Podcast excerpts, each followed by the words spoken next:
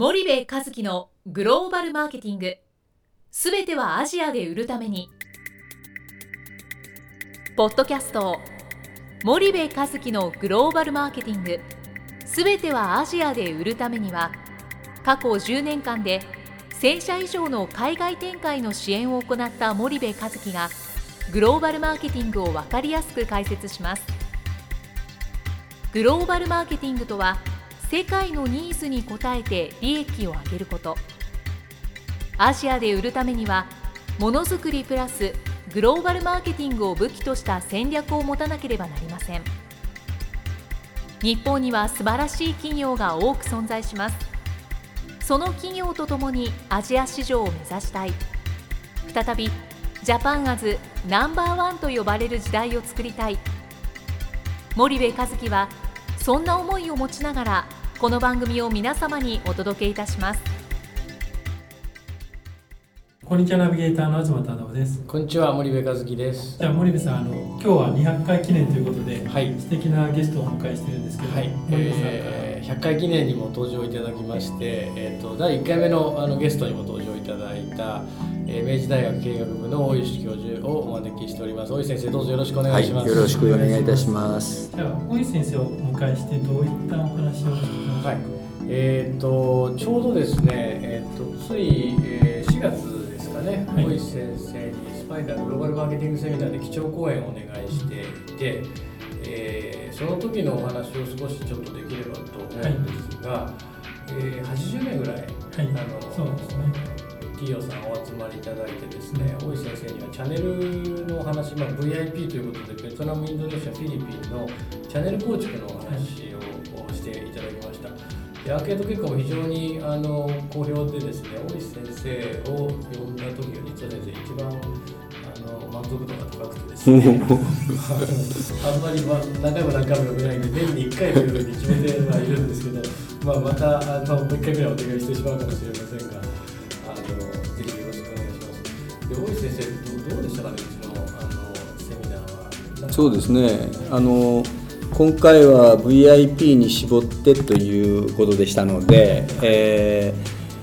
ー、新興国の中でも比較的その東南アジアの中でも所得がまだ高くない、えー、3000ドル前後以下という形でそのベトナムインドネシアフィリピンという形でした。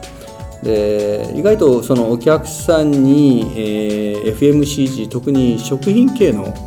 えー、方々が多かった。えー、後から質問だとか名刺交換した時に。でその方々がああのドメスティックな食品もやはり海外に今出ていこうという、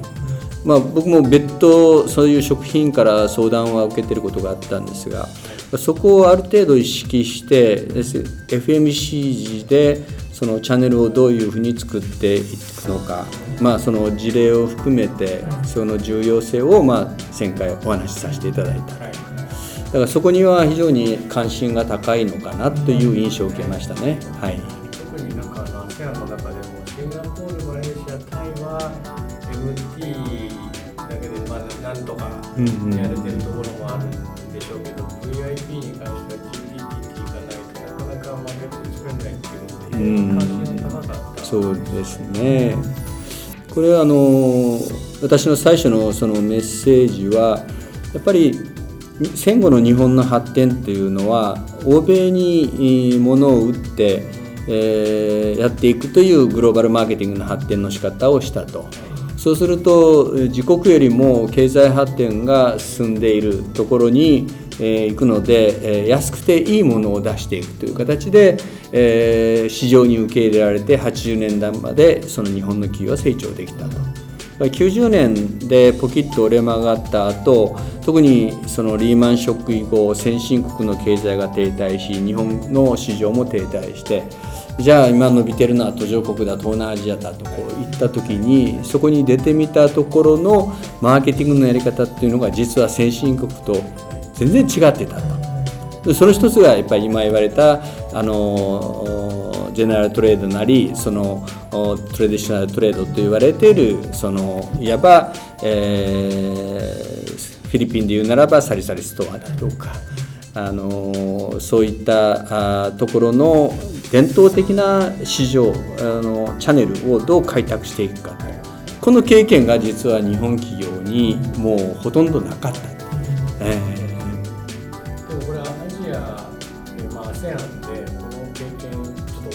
ったんでしょうね、えー、10年15年遅れたのかもしれないんですが、うん、ここでこれをやることって後にあるインドとか、はい、えー、アフリカの市場を考えると、はい、決して企業にとってはマイナスにはならない。というかもうここを通らないと商売にならないからあのまだ未開拓のアフリカなんかでも勝てないでしょうね。まずこういう東南アジアあの日本のブランドが浸透してて日本に対するロイヤリティも高いこう東南アジアで勝てない限りインドやあのアフリカで勝てるわけがないという。うん。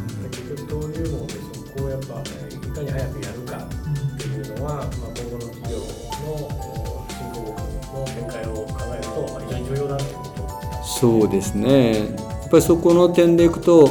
まあ、欧米特にあのヨーロッパ企業あのなんかもそうなんですがあの長いこと、まあ、植民地支配ということもあったんですけどもそのこの東南アジアにもこう入り込んでいっていると。で彼らのその手の入り方は単なるその市場ではなくて、まあ、例えばフィリピンのネスレなんかは原料の調達から含めてで、えー、今は農村開発だとか村のその開拓 CSV も一生懸命やってるわけですけどもそういうこう何ていうんですかね入り込み方が非常にこの100年企業として深いんですよね広くて深い。でここに遅れて、まあ、日本の企業が出て今市場をなんとか取ろうというふうにこうやってるんだけどその入り込み方その気持ちの入れ方がやっぱり大きな今差があるなと、えここをなんとかしなければっていうのが、まあ、私の基本的メッセージのところですよね。えー、なんかあのシンガポールの80年代の7080年代ですかね、うん、生産拠点になっていて、まあ、今それがマレーシアとかインドネシアタイに移転してますけど、はい、当時の名残でどちらかというとそのシンガポール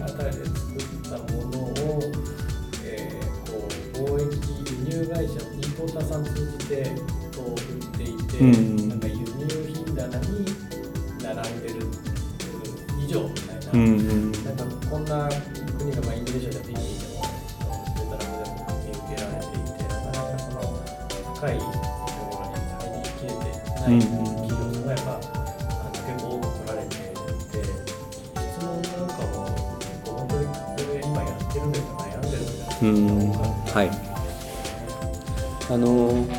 しゃるように、え先進国や日本でそのやってきたマーケティングでいうとそれをそのまま通用すると結局途上国の TOP トップ・オブ・ザ・ピラミッドにしか通用しないと。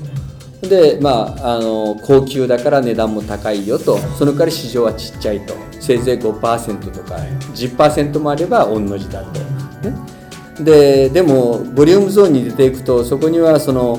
韓国や中国やローカル企業あるいは先ほどのその100年企業の欧米企業がしっかり根を張っていて、えー、そこに出ていくと儲からないと。だからいやみんなボリュームゾーンがいけいけと言うけどそんな利益が出ないところに行ってね戦ってな討ち死にするようだったらまだその TOP のところで、えー、やってたがいいよというその企業が圧倒的に今多いわけですね。でもそこではやっぱり市場が大きく伸ばない。あの今伸びてるのはボリュームゾーンが新中間層あるいは上位中間層として拡大していってそこをみんな取り合ってるのに日本企業は指を加えてそこを見てるだけでそれはいけないということは企業の方も分かってる。でもじゃあどうすればいいかと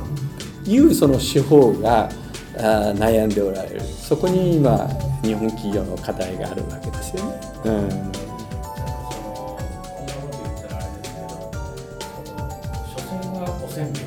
うんうん、所詮はチョコレート菓子じゃないですか、うん、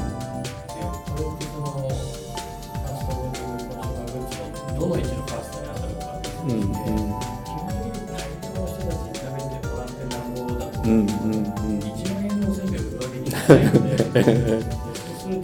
今アジアのせんべい会社もねこれ日本で昔代に僕が食べてたおせんべいにそっくりだうんうん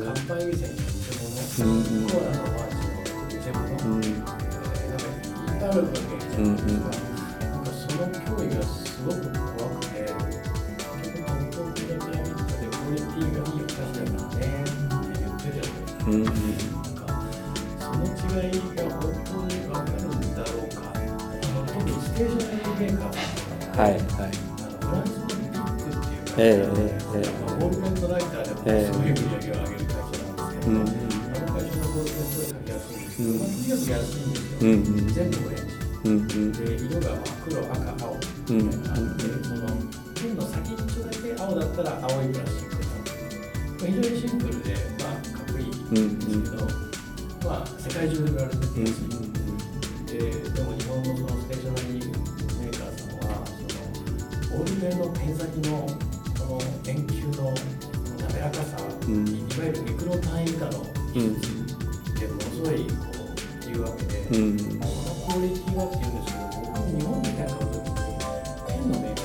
カー意識してペンなん。て買わないん。ですようん。でモンブランだったら分かる。うん。検索のボールにこだわりなさいと。けど、モンブランじゃなかったら、なん。か、所詮は100円、200円で売られてるペンにね、そこまでこだわって、どうするん。だろうっていうのをすごい感じるん。ですよ。うん。うん、まさに携帯のガラパゴスということをね、そうですね。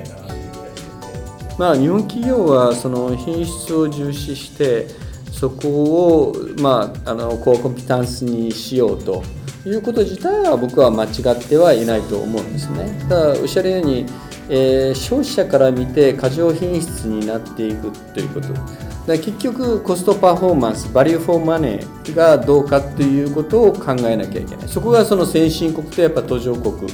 あまあ特にボリュームゾーン考えた場合が全然違うところですよねだから例えばベトナムでエース国がまあ93年に出てでその時に売った日本品質の即席麺は1800ドンでした。で当時ローカルのものが800ドンぐらいで売られてるわけですからそうすると2倍以上するわけですね。いかに品質がいいよと言ったってこれじゃあやっぱり庶民は買えないわけですね。だから2000年にハウハウというまあローカルテイストに合わせたものを1000ドンで売ると、まあ、その時はローカルのものも少し値段は上がってるんですが先ほど言ったように800ドンと1000ドンで、まあ、1割から2割で高ければおっしゃった品質にこだわっているというものが受け入れられるわけですね。このコストパフォーマンスの差があると思うんですよ。だから例えば紙おむつでも日本のものはいいよと言って値段が2倍以上するんだったらやっぱりボリュームゾーンの人たちは買えないと。えでうん。うん。うん。うん。うん。うん。うん。うん。それがまあ40円50円しちゃうみたいなえ日本で考えると怖いじゃないですか、えであとこの間この間というかゴールデンウィークにですねグリコのジャイアントコーンって昔から、はいはいはいあの食べてましてね一日も食べてましてゴロゴロして疲れて食べててあのジャイアントコーンの素晴らしさをね初めて知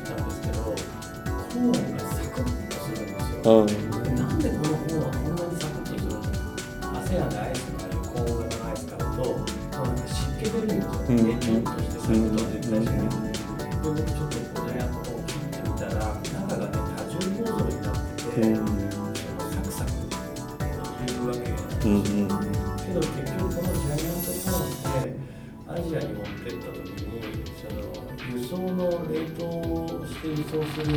インフラが整っていないとか、うんうんうん。まあこんなにサクサク高かったら買えないとか、はい。なんか結局受け入れられないだろうな、うん。こんな素晴らしいものがって思うとなんか悲しくなってきちゃいましてね。でもう一つあるのがそのこんだけ素晴らしいものをたかが、えーその冷凍庫で売ってるいわゆるアイスのとこで買うのにお金払うんだったらアジアの人たちってちゃんとしたアイス買うんだからハーゲンダッツ行くよって思っちゃう、うんうん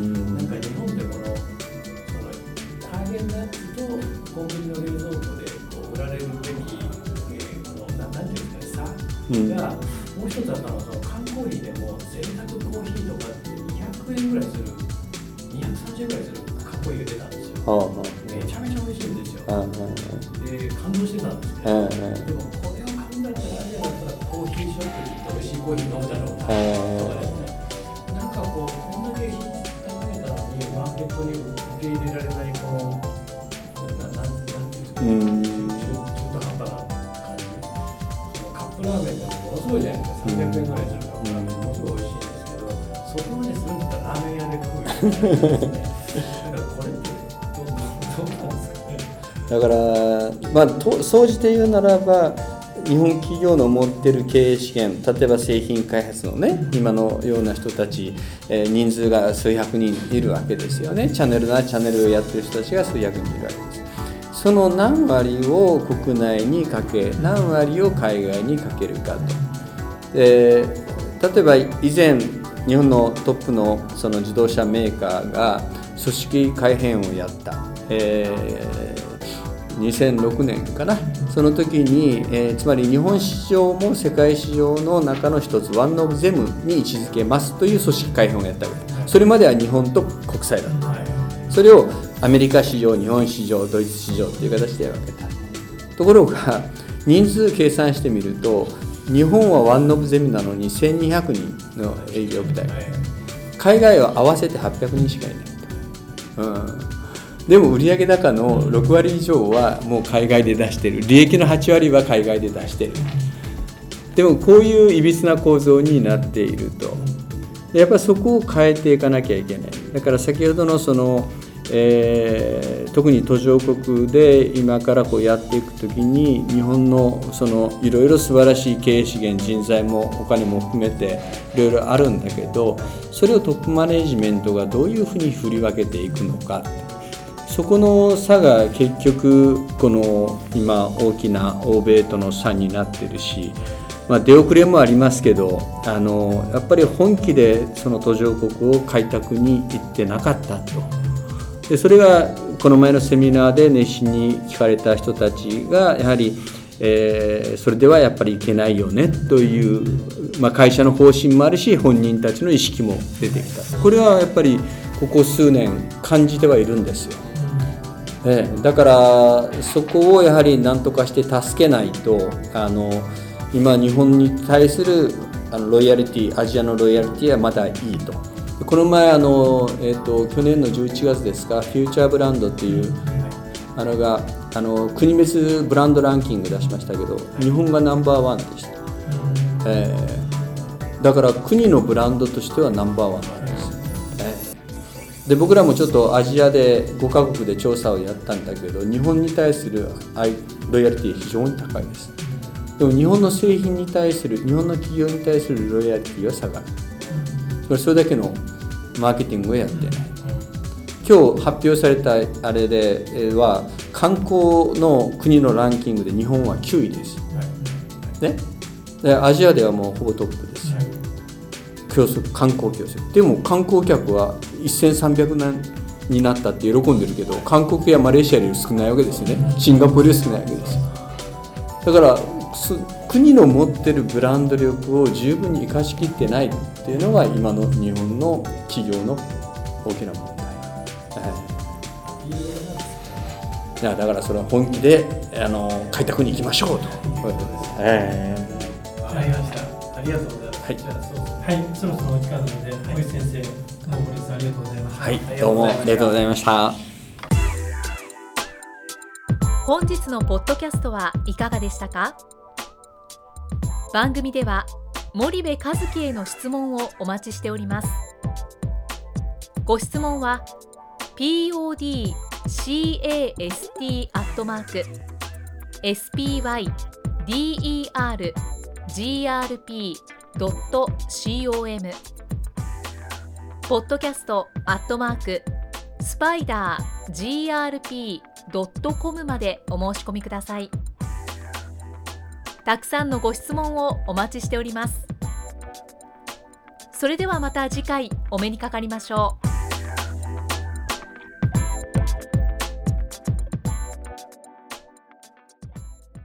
森部和樹のグローバルマーケティング。この番組はスパイダーグループの提供によりお送りしました。